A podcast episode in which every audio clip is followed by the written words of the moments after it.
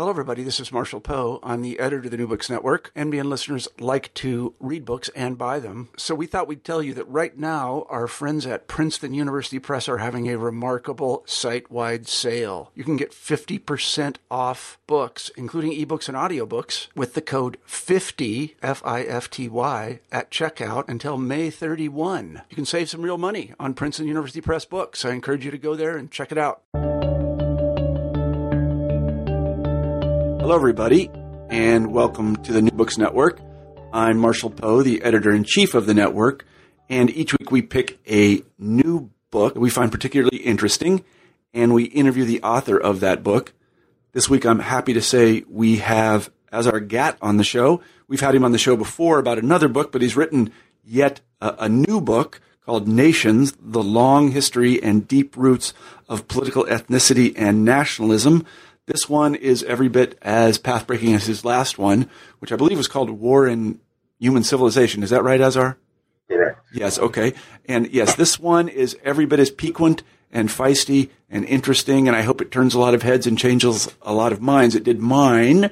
Uh, so I really encourage you to go out and read it. It uh, takes directly on what I might call the received view about nations. That is that they are quite new. They are invented or imagined, I suppose is the catchphrase these days. Azar doesn't think so. And after reading his book, I don't really either. Actually, truth be told, I never really did. But uh, his book provided a lot of uh, evidence for what we'll talk about as the traditionalist line on the origin of, um, I guess, ethnic uh, communities and their relationships to politics. So, Azar, thank you for being on the show. Thank you for hosting me. Sure, my pleasure. Could you begin the interview by telling us a little bit about yourself? Well, I'm Israeli, and I'm uh, a professor and the chair of the political science uh, department at Tel Aviv University. Uh, most of my uh, life I spent as a researcher of war, and then I've uh, turned my attention to other subjects as well. So tell us why you wrote uh, Nations, the Long History and Deep Roots of Political Ethnicity and Nationalism. Well, I, I was troubled by the by the turn of uh, uh, of opinion, uh, starting with uh, scholars. Uh, well, it, it, started in the the, the 1930s, but but then a return in earnest from the 1980s with the idea that uh, nations were somehow new, that the connection between uh, a state and, and a people was uh, something new and modern, that it only started, say, from the uh, from the French Revolution, the, the, Industrial Revolution, or perhaps a little earlier with the Print Revolution, earlier in the, the early modern period, and uh, that and, and uh, this uh, view became very fashionable. It uh, re- resonates uh, beyond the scholarly circles, and I believe that now uh, every student in the, in the, humanities and social sciences uh, is uh, groomed on this um, idea. So I, I, never believed this was true, so I had to write a book about it. Yeah, I know that my I have a daughter who's she's four years old. She's just barely four years old, and she's already gotten the idea that she's an American. She says, "We're in America now. It's not like other places." That's because she's a modern child. yeah, I didn't, I didn't, I didn't teach her that. she's like, "That's the American flag." I'm like, "Yes, it is." Uh, so uh, I, I, quite, uh, I, I, I quite agree with you. Let's talk a little bit about the origins of this particular idea that nations or uh, the, the, national state, let's put it that way, and it's modern, is an invention. Uh, who who, uh, who founded this idea? Why, where did we get this notion? Um, well, the, I think that this notion has uh, two origins. One is that modernity indeed uh, has created a, a, a huge, uh, you know, generated a huge transformation. Nobody's denying this. Uh, people moved from uh, rural communities to cities. They became uh, subject. They all um, became subject to uh, to uh, military service in, in, most countries. In uh, they during the 19th century, they they were received universal education, which which imprinted in them the ideas of, of, of national history and so forth. So modernity was obviously a huge change, and nobody is denying this. The question is whether or not they felt a sense of being a people and identify and were identify themselves with a particular state before before modernity. And that's the, the question. And and the other origin was the was the uh, revulsion and against the the uh, the manifestation of, of chauvinist nationalism during the 19th century, the, the, during the 20th century, the horror the, the atrocities caused by, by uh, nationalism, particularly uh, during the Second World War, Nazism, and so forth. So there was a tendency to belittle the uh, the uh, national uh, uh, factor to, to try to argue that it was as I said, that it was first of all immoral and illegitimate, but also, but also, but also a modern invention contrived, and we should just get over it. Mm-hmm. Well, one of the things you point out in the book, I, I quite liked. Uh, I it might be controversial, but I don't see how. Uh, many of the people who were the theorists of the modernist position, that is, that nations are modern, were in fact kind of deracinated types themselves. They had fled, uh, usually Central Europe, and exactly. ended up someplace in the in in the in the English speaking world. And for them, uh, nations were sort of invented because they got a new one. Correct. Most of the modernists were refugees from Nazi Germany during the 1930s. Uh, actually, all of them, all of the leading uh, modernists except one, all of them fled um, uh, fled uh, persecution and nationalist national chauvinism during the 1930s um, came to the United States or Britain, and uh, it was uh, they they faced a very painful uh, question of identity. They were, were um, they were you know they, they rebelled against the, the dominance of uh, I mean the, against their life experience. So it was quite natural for them to regard nationalism as uh, as insignificant. Yeah, and then many of them are very brilliant people and sympathetic folks, and, and I, th- I think it's I think it's very good to put it in that kind of uh, they did, they were you know they, they, were the subjects of of of, um, of nationalist oppression. They definitely were, and so one could see why they might wonder. I also wonder though that um, you know Marxism is an interesting thing, and you mentioned it. Marx didn't really uh, pay a lot of attention to nations except to say that they'll go away, and um, many of the many of the people that were the founders of the modernist position were, uh, if not Marxists, on the left. That's right.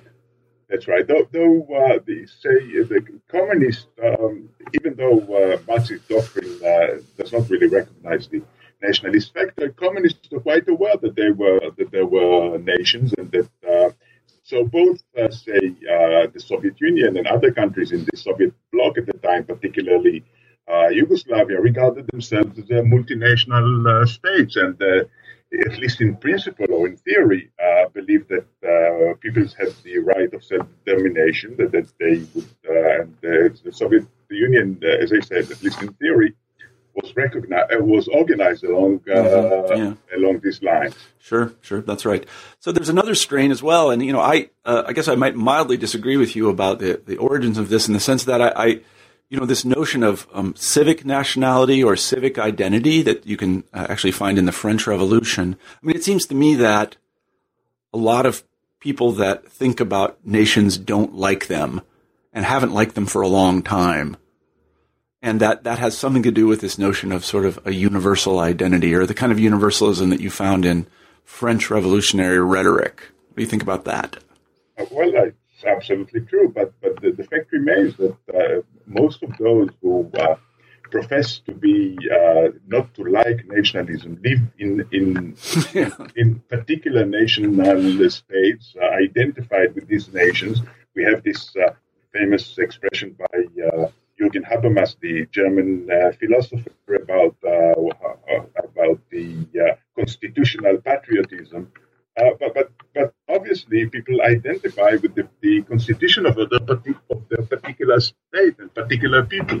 It's uh, and the French Revolution itself, even though uh, obviously mm-hmm. it proclaimed universal principle and so on, it was it was centered on the French people. It centered on the French people, and French civic nationalism centers on the French people, the French language. It makes it easy for people to join the French nation if they uh, if they accept the French uh, language, French culture, and so forth. But it's it, it's very uh, clearly uh, cent- it very clearly centers on the French state and the French people. Yeah, I think that you could uh, probably one one acid test of this to, is to see uh, uh, which team you support in the World Cup. and I'd be willing to bet. this, this, has been called banal uh, banal nationalism, and it, it, very well exists in the in the you know in the liberal West today. People forget that that that uh, lib- that nationalism seems to be in decline only because it has been accepted so widely. I yeah, mean, it's true. Yeah, uh, yeah. If people, you know, if people uh, feel at home, so they, they, they, it's like good health. You, you, you miss it only when, uh, when, when they, when it's gone. So when people are uh, secure in their home countries and uh, they feel that they, uh, their country expresses their national identity, so it, the whole question of nationalism receded to the sidelines. But but even in the most uh, liberal and, and, comfortable countries like, say, uh, Canada or these days the United Kingdom or Spain or Belgium, when the national, uh, when the when the question of of what what your identity is returns to the front line, as with uh, Quebec or with uh, Scotland or with the uh, Basque Country or with Catalonia and so forth. So it, it, it immediately become obvious that the national question is a very salient one. Yeah, no, that's that's it's absolutely true, and there are a lot of funny examples of that. I mean, I, I think that. Well, just to give an anecdote, I, I always ask my students, uh, this is here in the United States, of course, uh, whether they can imagine a form of political community other than the democratic nation state. And they can't. there just isn't anything else that could conceivably be legitimate.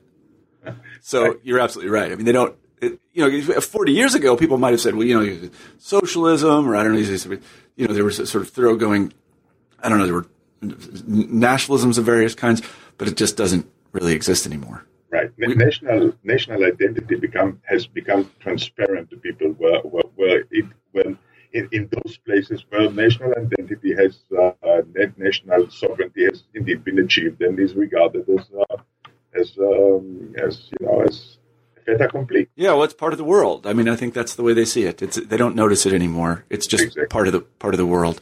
And so let's talk a little bit about the substance of the book itself. Um, one of the things I really liked about this book, and I liked about your uh, previous book, I hope I didn't skip any, uh, War in Human Civilization, is that you begin at the beginning, and that is with uh, the uh, evolution of particular human traits, mental traits, psychological traits that are dealt with by evolutionary psychologists and things like this.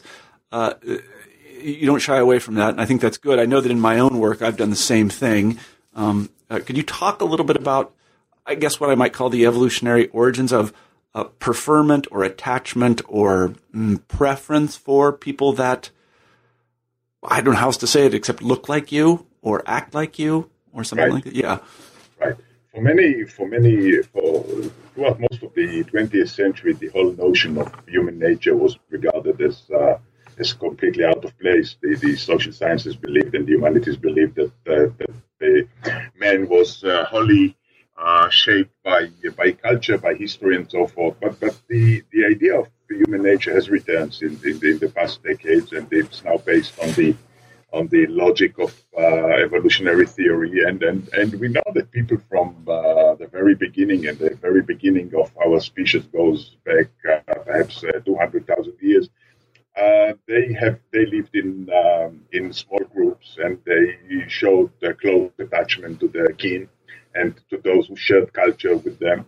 And uh, people and, and, and this this is uh, you know this this is often referred to as tribalism, and the tribalism has always been a very strong uh, a very strong uh, sentiment people uh, show attachment to the close kin and to the culture alike because they because because they are their kin and because uh, because the, the um, because their existence dependent on the well-being of the of the group. So uh, these traits has become uh, in a way engraved in our evolutionary uh, um, heritage which we carry throughout history. Obviously, it has gone through many uh, many uh, transformation and changes. People no longer live in uh, tribes in most of the world, but uh, but uh, larger communities have, uh, have developed. peoples and, and, and, nations and state emerge states emerge a few millennia ago, but still the, the trait that we saw that we dem- that we show preference towards our close those who regard we who, who, re, whom we, we regard, rightly or not, as our as our kin and those who share the same culture with us uh, is still with us. Mm-hmm, mm-hmm. Well, I mean, nobody questions the notion that you are predisposed to, uh, let's say, like your children or maybe your siblings, although people hate their siblings sometimes, um, sure. than other people. Everybody accepts this, and there's good, um, and there's a good evolutionary logic behind this. You mentioned in the book kin selection. That is the notion that uh, by helping somebody with a lot of your genes, you're actually helping yourself. Um, it's not really altruistic. I think that the that the challenge becomes to see how that notion, that is kin selection, um, preference for people with a lot of your genes is transferred to preference for people with fewer of your genes. Because another thing you point out in the book is, is that, um, well, let, let, me see, how do I put this? Uh, a French person is more likely to share genes with another French person than they are with, say, a Chinese person. On average. Yes, on average. Yes, that's yeah. right. Yeah, on average. Right. Yeah, that's right. So, but that, that challenge, getting over that leap, I mean, one, I guess what I'm saying is one can see how the mechanism is, in a certain sense, hijacked because right. humans are very good at noticing similarities and differences among themselves. For example, in facial features. That's right. We're extraordinarily good at it. Um, and you know, m- many species can't even uh, uh, recognize their own kin. So we are definitely wired to do this um, and give them a certain amount of preferential treatment. And again, another thing you point out in the book is that, that this is the way we lived for basically all of our existence before the state appeared. 99% of our existence. Yeah, that's, 99%. That's exactly right. So um, let's call this group the, the tribe, and obviously there's a certain amount of altruism within it. That is, people will sacrifice their own interests for the interests of these other people. When does the nation appear, or the ethnos, or ethne, some people call it? Um, well, I, I, argue that nations appear uh, as early as states, and the first states appeared 5,000 years ago.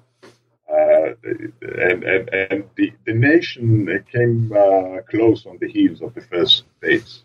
Uh, we have uh, we have several kinds of states, city states and, and empires, which are which city state empires are, are multi-ethnic, but, but in, in, in between them we have the so-called territorial state and all. And, and, and, what I am suggesting is that these territorial states were actually national states, and the first national state was the first large state, uh, ancient Egypt. And we have many other examples uh, which are still with us. Ancient China, uh, Japan from the time of its uh, consolidation as a unified state about 1500 uh, years ago, and then many others. Mm-hmm, mm-hmm. So you, you spend a lot of time in the book on definitional issues, which I suspect is, is was pr- probably not very pleasant for you, because the the the, uh, the, terminology itself is sort of messy. So what what in your conception is a a, a nation? A nation is uh, I, I uh, hijack here uh, the um, the uh, definition by uh, one of the modernists. I, I usually uh, the, the idea the, the, the, nation is a rough congruence between a people and a state. If you have a particular people with a, with a certain and with a certain uh, culture and a certain uh, uh, ethno-cultural uh, traits, and, and, it's more or less congruent with a state. And well, I'm suggesting that this congruence is, is not accidental because it's that much easier to uh, to create a state within a space um, inhabited by uh, by this by a single ethnos because of the sense of uh, homogeneity and then solidarity. So if we have this uh, rough congruence between between the state and the people or an ethnos, this this would be a national state and a nation. Mm-hmm, mm-hmm. So. Uh, these things, these nations appear with states. That's roughly 5,000 years ago. I guess my question would be this as a historian, how do we know, in terms of positive evidence, that people, that is both common people, conceived of themselves to be members of something like a nation? And how do we know that the people that ruled them also conceived of themselves as rulers of a, a national entity? That, that's a very good question. And, and, and there's obviously a, a, a, big problem involved, and that is that most of the population could not. Uh, could not read and write. They were illiterate, and so we have no record of what uh, what they thought and uh, what they believed. That that was, uh, say, 90 95% of the population in most historical societies. So, uh, but, but what, and, and, this is what the modernists, um, based on this, the modernists uh, uh, claim that they uh, did not actually have this um, wider sense of belonging to, uh, to a broader nation or a people. But, but we have the actual behavior during during crisis, and, and, and people would would would um, habitually during crisis, say during uh, during foreign invasion, would rise to defend the, the, the nation, the, the, the state, their country, their culture. And uh, we see this throughout history, and uh, I think that would be the best evidence of, of what they felt. And, and the authorities, which uh, which usually disenfranchise the, the, masses, would, in time of national crisis, would, would call upon the, the people to uh, to rise in arms, to come to the uh, uh, to to fight the foreign invader and so forth. So, so, so they too had a good reason to believe that such such an appeal would have would would, uh, would be successful. Mm-hmm. Well, I mean, the for I think our audience, the the obvious example, the great uh, font of evidence for this among the masses of people that listen to this is, in fact, the Hebrew Bible, which Quite is right. which is full of that sort of stuff. Quite right. Yeah. But the, but the Hebrew Bible has, has long been regarded, even by, by modernists, the, the Hebrews themselves has long been regarded as an exception. Uh, uh, uh they were regarded as uh, as unified by the by, by the particular by, by the special uh, religion by, by the practice of uh, Torah reading, which which uh, which meant that the literacy was uh, was uh, more widespread among them and so forth. Mm-hmm. but, but but the same was true with other with other peoples and with other nations throughout history they always rose against the foreign invader. Uh, the, the, the authorities could always count on the people to be loyal to the state in such emergencies. Mm-hmm, mm-hmm. Well, I mean, know that in the Russian case, which is the one that I've studied most deeply, very on, very early on in what we think of as Russian history, really Rus history, uh, we do see, in fact, this uh, immediately. Um, you know, the Mongols come, and nobody doubts who they are, uh, and that they're different, and that the people of the Russian lands should fight them. Uh, and the people of the Russian lands were um, Orthodox Christians that spoke some dialect of Russian. Um, this was, yeah, this was this was uh, sort of this is evident in, uh, in, pretty much all of all of the texts. Although it is the case that it becomes stronger and weaker. It, interestingly, in the Russian case, it becomes weaker for a moment. Um, but yeah, I mean, I, it, my own empirical investigations would suggest that that's true. I mean, and there are other things as well. Uh, I think you talked bloody foreigners were always bloody foreigners. Yeah, right? Yeah. that, that, was very a very strong sense throughout history. Yeah, well, it's, it's commonly said that Americans never know they're Americans until they go overseas. Absolutely, I mean, you, you, need you need to have contact with the foreigners to, to see that, that, that you know that, that, you are different, that you are your own identity. That's uh-huh. also a common a common uh, trait of of national communities. Uh-huh. How does religion work into this? I mean, in the Hebrew case, that one's that one's quite clear. Uh, can you give some other examples of the ways in which? Well, yeah, uh, uh people, modernists, especially Anderson and others, have have, uh, have suggested that, that that the identity of people was mostly religion rather than national. That they were belonged to a Christian community or to uh, or to a Muslim community rather rather than the, the, the, the, nation being their primary identity. But this was uh, this this was not the case. I mean, before universal religions, uh, most most religions were actually national.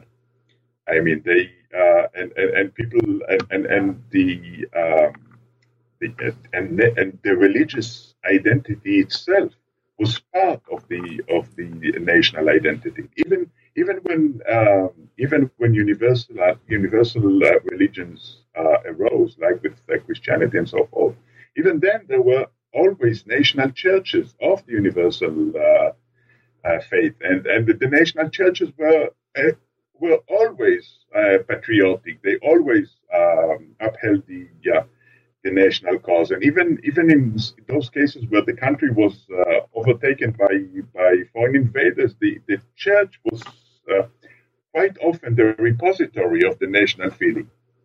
Yeah, I mean, I think the case of Christianity is a terrific one uh, for the points you're trying to make because I was raised a Lutheran, for example, and Uh, so uh, Lutheranism is at its origins a a national splinter group from Christianity, and I know that it's even been assimilated here in the United States, so that the kind of Lutheranism that that we practice here in the in the middle part of the United States is very different than the kind of Lutheranism which is practiced in Germany, let's say.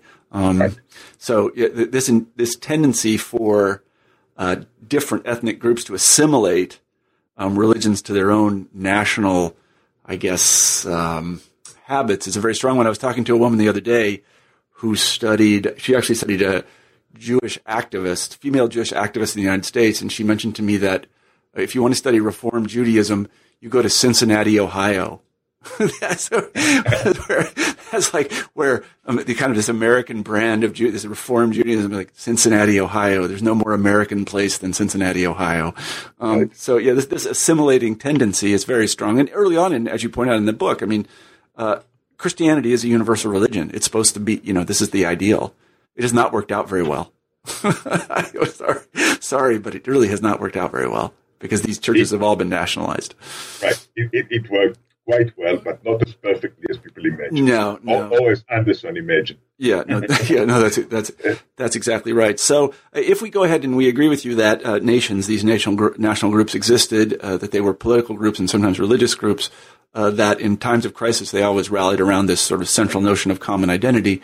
Um, what is different then about the modern nationalism? Did did the modernists have do they have anything to offer us about what, what happened in the 18th, 19th, and 20th century with nationalism? Sure. There has been an erosion of local identities because uh, before before modernity, 95, 90% of the population lived in scattered rural community. Now they were all thrown together in, in cities and were, as I said, subject to, to universal education and to military conscription and so forth. So, so there was a, a stronger sense of unity. There were uh, improved communication, uh, better education, uh, and, and, and so forth. And uh, the, in, in, addition, there was there's been this notion of, of popular sovereignty, which also made what the what the what the people wanted the the cornerstone of, of legitimacy and also of, of political authority in uh, in, uh, in in many countries. Um, so for modernists, this was actually the, the, the beginning of the nation. As I see it, it was more of, of, of the, the liberation of the nation. I mean, the people had always been uh, uh, patriotic. Now they also hold the shots politically, and then they express their preferences very clearly, and their preferences were clearly nationalistic. Mm-hmm. Well, let's talk a little bit about that. One of the things that is commonly said about modern history is we move away from multinational empires and to uh, nation states, and the idea of popular sovereignty is definitely involved in that. And one of the things that people will also say is that these multinational states uh, didn't really pay a lot of attention to that they were not national states, that they, they explicitly sort of tried to poo poo the notion of, of nation. Is that true? Well, it's, it, it's only partly true. I mean, they were all obviously uh, multi ethnic, but, but uh, nearly all, if not all, uh, empires in history were, were, were uh, built around uh, an, an, imperial people. There was an imperial people in the middle of uh, each empire. I mean, it was the Russian people in the Russian Empire. It was it, it was the it was the Turks in the Ottoman Empire and so forth throughout the throughout history. I mean, there was an imperial people here. Obviously, the empire was uh, it was in the interest of the empire to to present itself as uh, as universal and, and to uh, make all its um, all its uh, subjects um, equal subject of the empire. I mean, they were all equally um, equally under the heel of the empire, but were, were there were were regarded as uh, as uh, as equal, and, and they were the empire encouraged them, especially the elites of the various ethnic communities within the empire, to participate, to, to serve the empire, and to, to rise in its uh, in its service. But still, there was the reality of of the of the imperial people at the center of the empire, in which in which uh, the uh, the uh, power of the empire rested mm-hmm. which it could count as, as its, its main convinced. Yeah, I mean, and I think another thing that is interesting is that if you believe what the modernists say about empires, it's difficult to explain why there are I don't know if constant is the right word, but there are periodic ethnic uprisings. Um, I mean, the, the, case again, the case of the Jews is a particularly interesting one in the Roman Empire, but also the Gauls, also the Britons. Um, they they just wouldn't settle down. Of course, over time, as in the Roman Empire, there could be a, a process of assimilation. I mean, ethnic and national identities are not constant they uh, may change over time, and people may uh, change identity and adopt another one. And then in in uh, long, uh, in enduring empires, it could be the case that uh, many of the peoples over the century would assimilate into the uh, into the main ethnicity of the empire. It, it, happened in large parts of the Roman Empire, where the say the population of Gaul and, and Spain adopted Latin and and began to see themselves as Romans. And then the same obviously happened in China, and then in, in, in most in many other um, empires. But still, there was again even here there was a, a close connection between ethnic identity, whatever it may be, and and uh, loyalty loyalty and and uh, to the state. Yeah, the Byzantines thought of themselves as Romans, but they weren't. the, uh, the Romanians speak a you know, they speak a Romance language, but they're not yes. exactly French. Um, so, sure. and I know that it's the case that, uh, at least in my own studies of the Russian elite in the early modern period, is that uh, you know they did make some attempt to assimilate uh, foreign princes, especially Muslim princes, but they never made it to the top. I know this for a fact. This is one of my very few findings in all of my scholarly studies is that if you're a Muslim, you really couldn't go that far. Well, you had to convert, first of all. You absolutely had to convert. There's no way you could uh, get into the Russian court without converting. Um, but once you converted, then you you know you're there was a kind of a glass ceiling because it was a it was a Russian empire. That, that's that's exactly so. So so so there was always ambivalence in the attitude of the uh, imperial authorities. On the one hand, they would uh, love to see the uh, the other ethnicities in the within the empire, you know, converting into their own uh, assimilating into the uh, core people or core nation of the of the empire, and, and whenever this was possible, they would uh, pursue this uh, path. Or, but but uh, when they sensed that this would uh, be impossible and only incite resistance, so they would uh, opt for, for an inclusive and, and non-assimilating policy, and, both both policies were there were there yeah, I, I, one of the things I found fascinating in the book is um, there are some passages in there you quote about the Yanomamo. I think many people probably know who the Yanomamo are. Uh, the, they're a tribal group in, in, in uh, it's in South America, isn't it? I'm, I'm sorry. Right. Yes. I'm, I'm uh, and, and they say that they are the first people and that they are the best people and that everyone else is more or less, mm, I don't know how to put it, uh, just not up to snuff. Uh, now it's funny because in my own research with the Russians, the Russians said the early Russians, that is before they sort of met the Europeans, said exactly the same things about themselves. Exactly. It's yeah, it's true of every people. Yeah, that's why I think so too. so this notion that somehow uh, ethnic prejudice, or I guess what we'd call it pridefulness, and also xenophobia, these are not unusual things at all. Sure.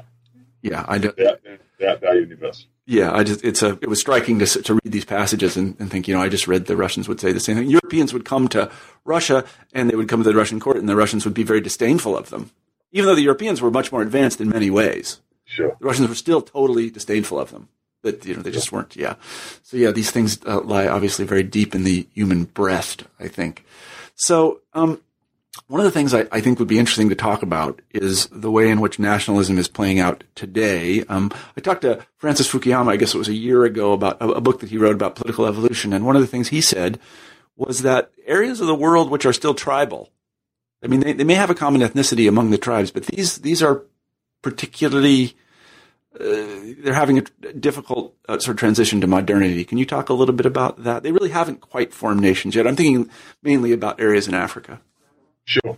I mean, I mean, first of all, there are many, uh, many uh, stretches of, of the world where, where tribalism is, still very strong. So uh, a, a, wider um, national identity has not been formed. But but in the case of Africa and, and, and parts of Asia as well, the one of the problems was that uh, the, that the that the boundaries between states in, uh, say, in Africa is uh, were were, were uh, drawn by the yeah. European powers during the 19th century with total disregard to ethnic uh, realities. So what you have is uh, different ethnicities uh, thrown together in the same states, and, and some of them uh, finding themselves in different states, different neighboring states. So when when the African uh, states um, gained their independence in the 1960s, it was clear that you know redrawing the map would, would cause uh, total mayhem because of all the uh, all the, uh, the usual uh, stuff with, that happens when, when you try to adjust um, ethnic boundaries and political boundaries, and and and so they uh, vowed to leave everything as it is. But uh, this has uh, worked only partly successfully, as we see in many African countries, and which we have two cases of splits in existing state, the last being the uh, the split between uh, South Sudan and, Sudan itself on, on ethnic uh, grounds, and we have uh, ethnic troubles throughout uh, throughout uh, Africa, where tribes and, and above tribes, where ethne find themselves in um, in um, disharmony, and sometimes this may gen- degenerate into civil war. Mm-hmm, mm-hmm. I mean, one of the things that occurs to me is, is that we in the last two or three hundred years, we have embarked on a great process of sorting people. Uh, uh there are countervailing tre- trends as well. I mean, there are some people that, um, you know, I'm thinking like Armenians are a good example. They're everywhere. Uh, but generally speaking, these ethnic groups have consolidated, particularly after World War II. I mean, you think about the Germans; they were all sort of shoved back into Germany. Yes. Um, and and I mean, do you see this process continuing? We, we we have to remember that the process in Eastern Europe, and as you, you mentioned, the Germans was a was a very violent process. Yeah. I mean, the, the German was simply driven out from where they lived in uh, throughout uh, Eastern Europe and in Eastern Europe in, in, in, general. I mean, we had the example of, of uh, the disintegration of Yugoslavia. I mean, when, when ethnic communities are mixed together, it's very difficult to uh, to align political uh, uh, political and ethnic borders. So the process itself is is maybe maybe you know maybe hell, but so so whenever ethnic community can um, get along uh, with each other, it, it, may be very good for them to, to stay together. But sometimes they simply do not wish to. I, I, I don't pretend that I have the answers for such cases. I'm just just trying to give an accurate uh, description of, of what the actual uh, uh, state of affairs is.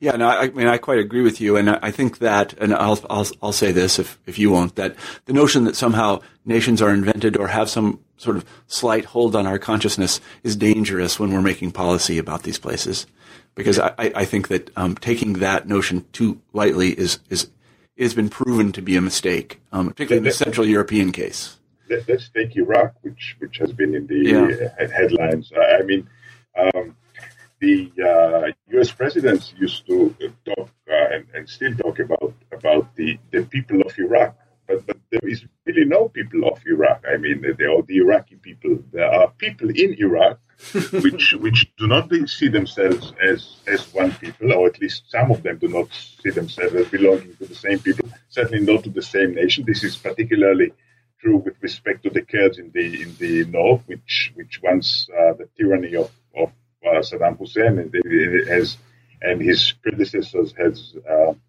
broke down uh, has actually gained uh, de facto independence, even mm-hmm. even even if uh, de jure they are still part of the Iraqi state. So and, and even the, the Shia and the Sunni do not see themselves as as belonging to the same collective.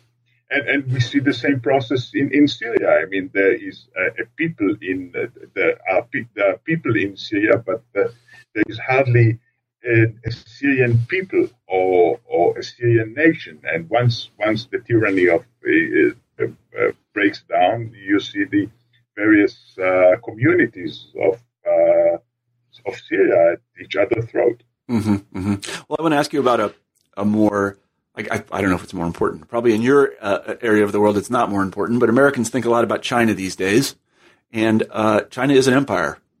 There are large, large ethnic groups in it um, sure. that are not. Na- they, they, do not have any sort of national representation. Do you have any opinion on what's going to happen there?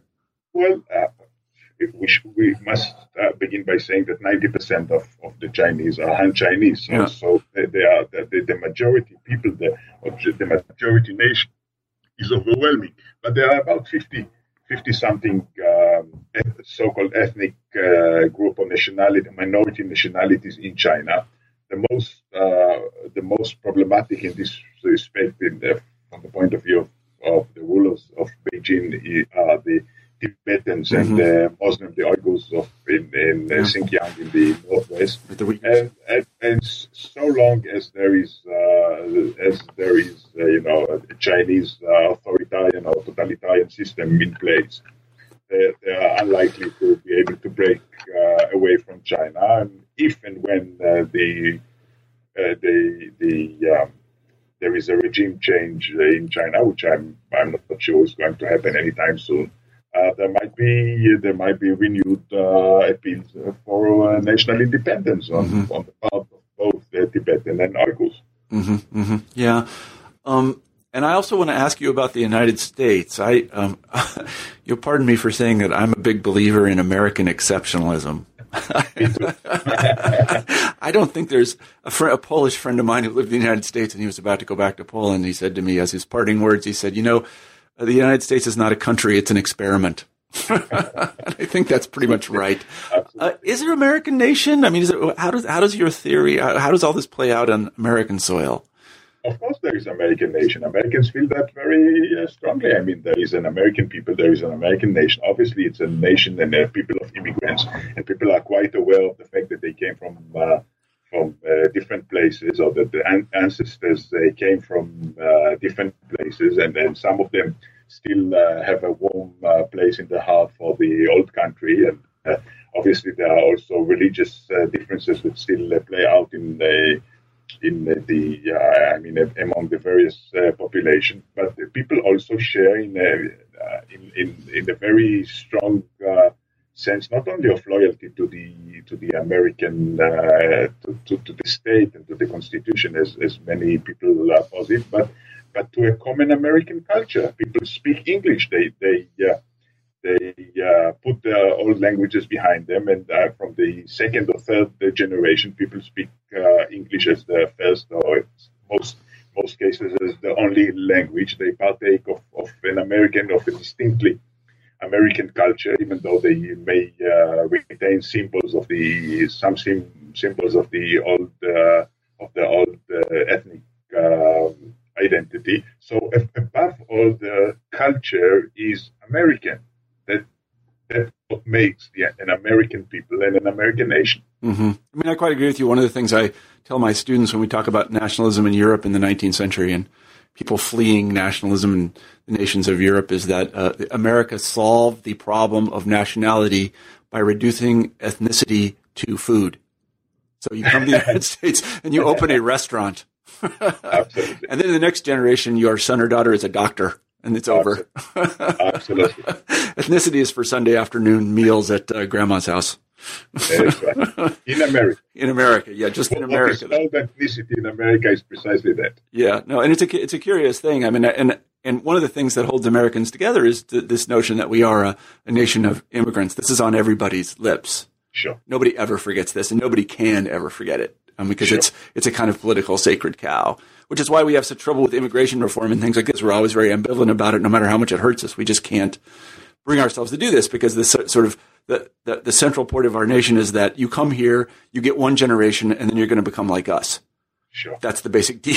it's a pretty good deal because a lot of people want to come here. Uh, uh, uh, the, the fact is that people uh, do want to come to America. Yeah, it's a it's a pretty a good deal. yeah it's a it's a pretty it's a pretty good deal. Now, not to mention, you know, there are nations in the United States, of course, there are all the um, all the Native Americans and things like this, and and there are large ethnic subcultures in the United States, but they are uh, explicitly sort of um, they are explicitly uh, I guess placed under this larger American identity, which which is I think as you point out very strong. It's it's you know Americans go overseas and they immediately recognize that they're Americans. Sure. People Just- tend to forget it because, I mean, the, the idea of, of, of, uh, of a nation of immigrants is very strong and the multi ethnicity and all that. And all, all of these are obviously true to a certain extent, but the overwhelming, overwhelming reality is that people from all over the world uh, come to America and become Americans, not only in terms of citizenship, but ultimately also in terms of culture, language, and all, all the rest. For good or ill. mostly for good. yeah, mostly for good. yeah, for good or ill. But I mean, I think the same thing could probably be said of uh, of Canada. I think in Australia, similarly, I think it's a little bit like that in Australia. I don't know. I've not been to Australia. Australia. Yes, New Zealand. In Canada, Canada is is is uh, a, good parallel because we see that where where there is a competing ethno-national identity very much entrenched, as as with the Quebecois so there is a problem of how do we of, of, of maintaining the nation and the the uh, the uh, the threat of secession or of splitting the nation along along ethno-national uh, lines is there. Mm-hmm.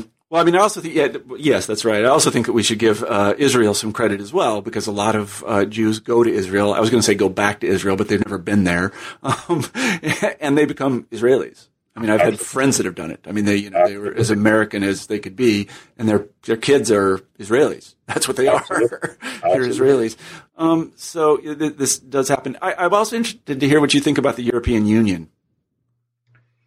Uh, the European Union is a union of nation states, uh, and the you can see this very clearly uh, during the uh, during the current crisis, where, where national identities uh, again become uh, very, very much strong. If it, uh, I mean, I, I mean, it's uh, the uh, idea of bailing out other other members of the uh, of the European Union by investing your own money is is is is very problematic in the eyes of the very of the richer peoples of, of Europe.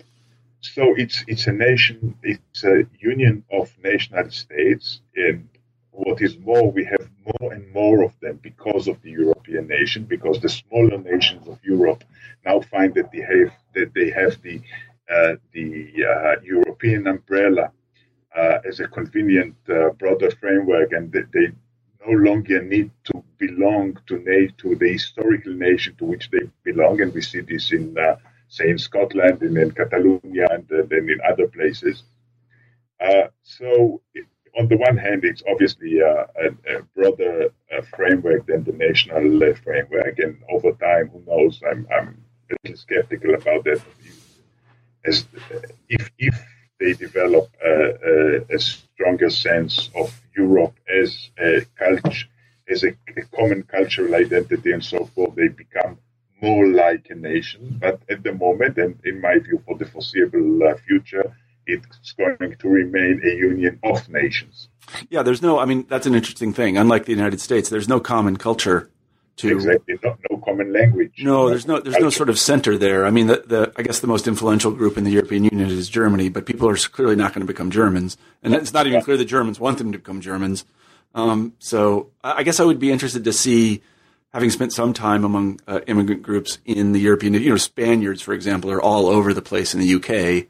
Right. It'll be interesting to see whether they raise their children as, uh, I don't know, English or, or Irish or whatever they happen to be. Well, well, well, most of them are going to assimilate, as, as with immigrants uh, anywhere. But but but most of the Span- the majority of the Spaniards still live in Spain or yeah, in Castile, uh, more, more, technically. so and, and they are going to remain uh, Spanish or Spaniard. Mm-hmm. So let me ask. Yeah, I was going to say let me let me ask you a kind of controversial question, and I don't want to put you on the spot, um, but it is interesting to me as a matter of public or national policy. Um, let's take the Germans for example. I don't know if they have these rules anymore or not, but they did at one time have rules that said that um, you could come and actually I know I have a friend that, that did this. Uh, he his parents had he was Jewish and his parents were kicked out of Germany in the 30s, and he uh, because he was of German, quote unquote, German descent, he was able to get German citizenship just like that. Sure. Right. Sure. Uh, so there are these laws that treat the descendants of people, and these exist in Israel as well, uh, yes. Preferentially. Um, I think most people, most liberal people, don't like this at all. Is there? But but again, thinking about your argument, it seems like some accommodation should be made for these natural feelings of, I guess, ethnic solidarity. What, what's your feeling about that?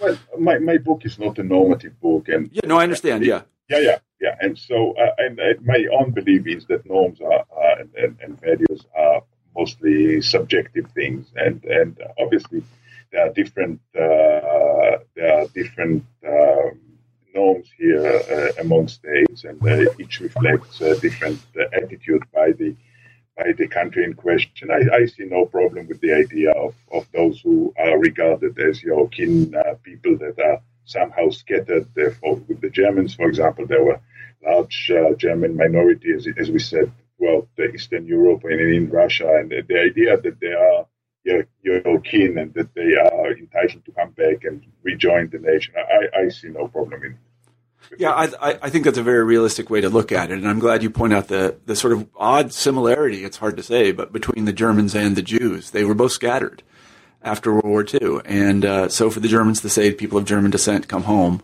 uh, that's not. I don't think that's an illegitimate thing. I personally am hoping that the British offer me citizenship because my people came here 200 years ago, driven out sure of England. I'm sure they will. I hope so. that would be very nice. Well, Azar, it's been really uh, terrific talking with you today about your book, Nations: The Long History and Deep Roots of Political Ethnicity and Nationalism. Uh, let me uh, ask our traditional final question, and that is, what are you working on now? What's your next project? I'm working about uh, about a book provisionally entitled "The Causes of War and the Causes of Peace," mm-hmm. And it's an uh, offshoot from my War in Human Civilization. That now concentrating more directly on that question. It's it's time we knew why why people fight yeah. and why they don't. Yeah, no, I, I, would like to know that as well. I try to fight as little as I can. The older I get, the less I want to fight. I just don't have Good. time for it. when I was younger, I loved it, but now I just don't have time for it. So anyway, I want to thank everybody for listening to the New Books Network today. We've been talking with Azar Gat about his book, again, Nations, The Long History and Deep Roots of Political Ethnicity and Nationalism. Azar, thanks so much for being on the show. Thank you for hosting me.